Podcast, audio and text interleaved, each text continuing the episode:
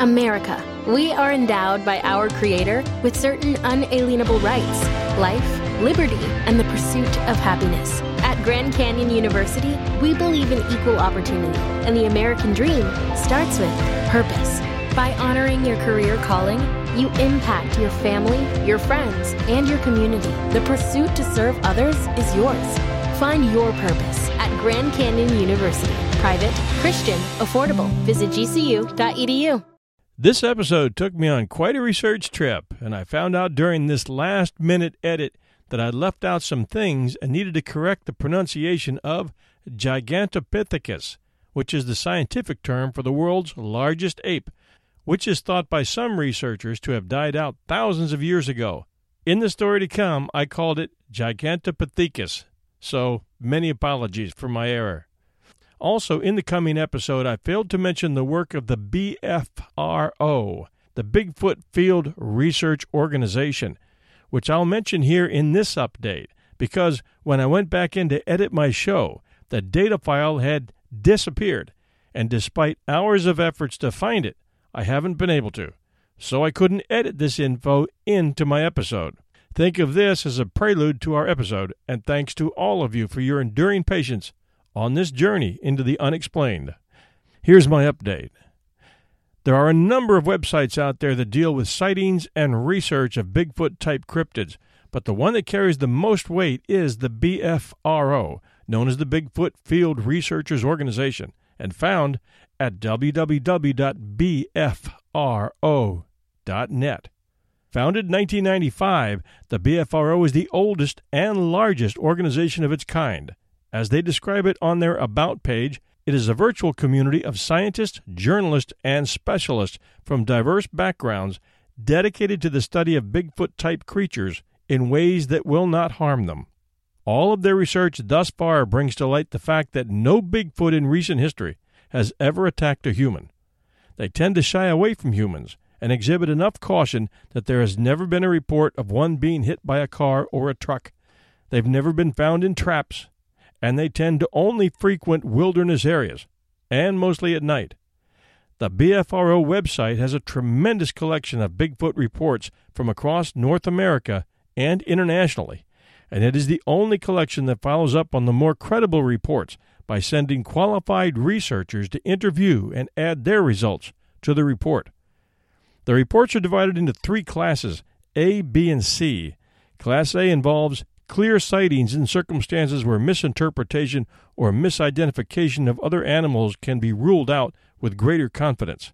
For example, there are several footprint cases that are very well documented. These are considered Class A reports because misidentification of common animals, such as bears, can be confidently ruled out. Class B reports probably involve sightings at great distance or poor light, or sound only cases, all of which fall into Class B.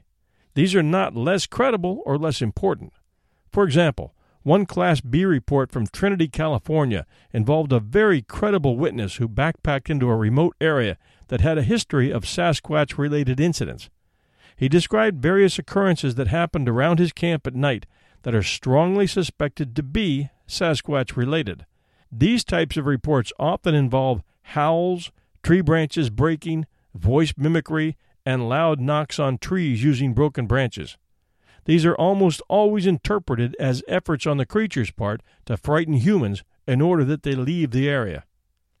Class C is usually second or third hand reports, often with untraceable sources.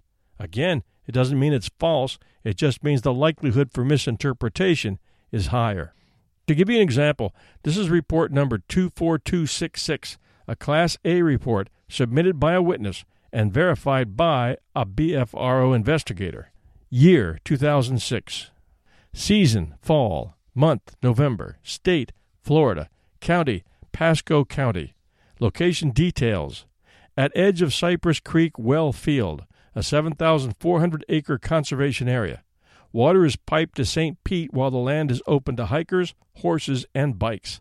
Flatlands, swamp, and creeks during the wet season. Nearest town, Land O'Lakes. Nearest road, Ehren Cutoff. Observed.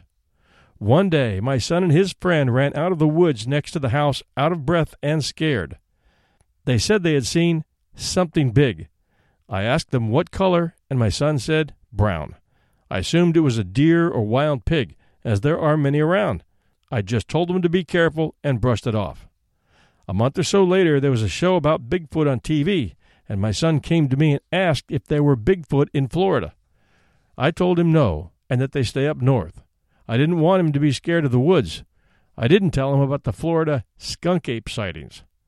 About six months later, my neighbor called me to ask if I or my family had ever seen anything unusual in the woods.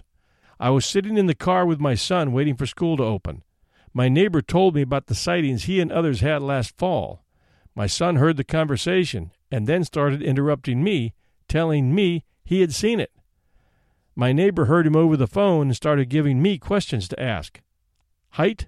Very tall, taller than my parents. Color? Reddish brown. Was there a bad smell? Yes. I asked him what did the ears look like? Were they pointy, rounded, or what? He said he didn't see any ears, just head and hair. My son and friend were playing in the woods when he saw something moving in undergrowth. He saw the back of something that looked like it was on all fours. As the back was large and tall, he decided to move closer to the house. He felt very nervous. As they were leaving, it seemed as if the something was moving toward them. He also remembers sticks being thrown. He urged his friend to move on. Then at one point he turned to look and saw this large thing looking at him from behind a tree at about ten feet back. It was standing up and very big and tall. The tree was at least two feet in diameter, yet it had wrapped one arm all the way around it. There were many vines and branches on the trunk, so he didn't get a good look at the body, but he insisted it was standing on two feet, not hanging on the trunk. He said the eyes spooked him. He started running, and his friend followed. That is when I saw them coming out of the woods, all out of breath. I asked him why he didn't tell me he saw Bigfoot when he came out of the woods, instead of saying something big. He said that he didn't know there was such a thing as Bigfoot. Then, when he saw the show on TV, he asked me if they were in Florida, and I had said no. So he filed it away until my conversation with my neighbor reminded him. And then the next category of the report other witnesses. My son and his friends, both approximately 10 to 11 years old, were playing in the sighting area. They liked to eat tangerines and play on vines, trees, and logs. The friend did not see but he realized my son was upset. Category Other Stories. A neighbor was telling me about sightings he and others in the area had during the same period. When my son overheard the conversation, that's when he told me of his. Time and conditions. Afternoon, sunny, warm. Swampy area was covered overhead by thick tree and vine growth, so it was dark underneath. Environment. Swampy area approximately 50 yards from home. Area is between home and rest of Wellfield, some palmetto areas. There are many wild tangerine trees left from when land around it had some orange groves 50 to 70 years ago. Swamp has some dry areas with large puddle creeks all over. And here's the investigation report by the BFRO investigator Kathy Betts. The witness, JG, is my 14 year old nephew, and after I interviewed him, he had these details to add. JG, 12 years old at the time, and two friends, a 13 year old and his younger brother, were playing in the woods near his house. The woods border a large conservation area and are comprised of swamp, oak forest, and piney shrubland.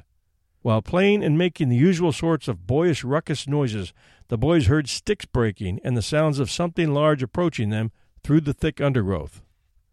Feeling apprehensive, the two older boys began to move slowly back towards the house, while the youngest boy ran home. JG reported that at this point he turned around and saw something tall behind a tree. He exclaimed to his friend, What's that? But the friend didn't look back, instead, choosing to keep up his retreat. JG states that what he saw was a man thing that was peering from behind a large tree from about 25 feet away. He says that it was covered in hair and that most of its body was hidden behind the tree. He does not recall much about its body except that it was sort of humpbacked and tall much taller than his six foot tall father, and that it was definitely standing on two legs. He stated that its head was sort of roundish, and that its head sat squarely on its shoulders. He only saw one shoulder, which he described as being huge and really buff. When asked about the hair, J.G. described it as being darkish brown and that it appeared well groomed. What J.G. recalls most vividly was the creature's face, particularly its eyes. He gave a detailed description of it having blackish lips, no ears, a sort of gorilla nose, and that the hair on its head was like a cross between people hair and animal hair. But when asked to draw a picture of what he had seen, J.G. only drew the eyes. He states that they were brown and piercing, and that it is what he remembers most about the creature. J.G. remembers the sighting as having taken place about 1 p.m. and that it only lasted about 10 seconds, or less, before he also turned and ran. Although the witness is my nephew, he had experienced this sighting long before I had started doing investigative work with the BFRO. JG is adamant about what he had seen, and I believe that what he had witnessed was a Bigfoot. There are hundreds of reports like this one at BFRO.net, and they cover the U.S. and the world. So, for those of you in the 200 countries we reach here, take a look and see what has been reported in your part of the world. Sighting reports sent to the BFRO are analyzed, evaluated, and investigated with techniques and approaches derived from the legal profession, law enforcement, and investigative journalism. To the question, is there any physical evidence at all? This is their reply. The short answer yes, there is quite a bit of physical evidence. Tracks, hairs, scat, and tree damage are all physical evidence. People tend to misuse this phrase when what they really mean is physical remains. And then the BFRO gives you uh, section after section in answers to the most common questions asked, and it's very, very interesting. Another great thing about this website is that they provide a map of United States sighting reports, uh, listing state by state, and they'll give you the number of listings, the most recent report, and the last posted. And for those of you in different states, I'll give you some of the ones on the leaderboard here. California, 434 listings. Most recent, February 2017. Florida, 310 sightings. Most recent, February 2017. Illinois, 279 sightings. Again, most recent, February 2017. North Carolina with 96. Most recent, March of 2016. Ohio, 267. Most recent, December 2016.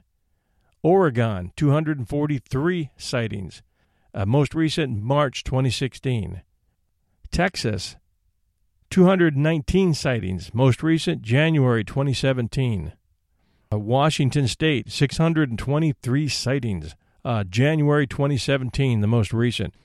Then you open up the state and it'll give you each county in the state. Uh, for instance, in Florida, it, it lists sightings in almost every county, not quite every one. And some of your counties with the most sightings uh, you got 11 in Broward, 16 in Clay, 21 in Collier, 18 in Lake County, 11 in, Levy County, 18 in Marion County, 5 in Okaloosa, 3 in Okeechobee, 16 in Polk, uh, and so on. So very, very interesting reading here with regard to uh, with regard to reports. And when you start looking at the whole U.S. and taking it down county by county, I don't know. I haven't counted them, but uh, I'd say high hundreds or maybe into the thousands going back to 1995, and then also reports that recount experiences before 1995. So you've got all different types of reports. You really have to take it uh, seriously before you make your decision. Do I think these exist or don't I? Or am I just going to wait for evidence? Please stay tuned for our episode, Florida's Skunk Ape, in its entirety.